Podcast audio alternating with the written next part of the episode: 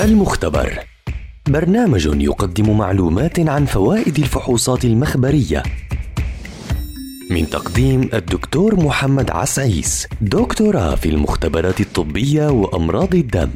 المختبر برنامج يومي عبر أثير أجيال. أهلا وسهلا بمستمعي ومستمعات أجيال عبر منصاتها المختلفة. الفحوصات المخبرية السريعة.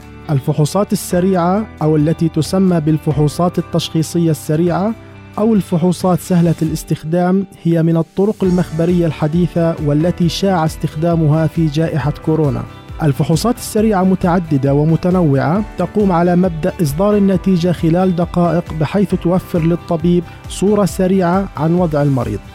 تم تصميم هذا النوع من الفحوصات ليخدم المريض في المنزل أو المكتب أو في غرف العمليات والطوارئ وسيارات الإسعاف وفي الأماكن البعيدة عن المستشفيات حيث يقوم المريض بعمل الفحص لوحده بدون الحاجة للمختبر وبدون الحاجة إلى الأجهزة والمعدات.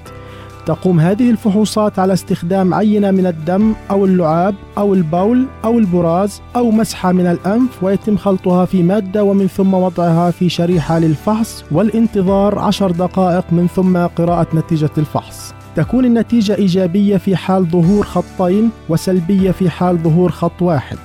من أهم ميزات الفحوصات السريعة سرعة الحصول على النتيجة تحتاج لكمية قليلة من العينة متوفرة في كل الأماكن ليست بحاجة لخبرات أو أجهزة المساعدة في تشخيص وحصر الأمراض المعدية مثل الكوفيد.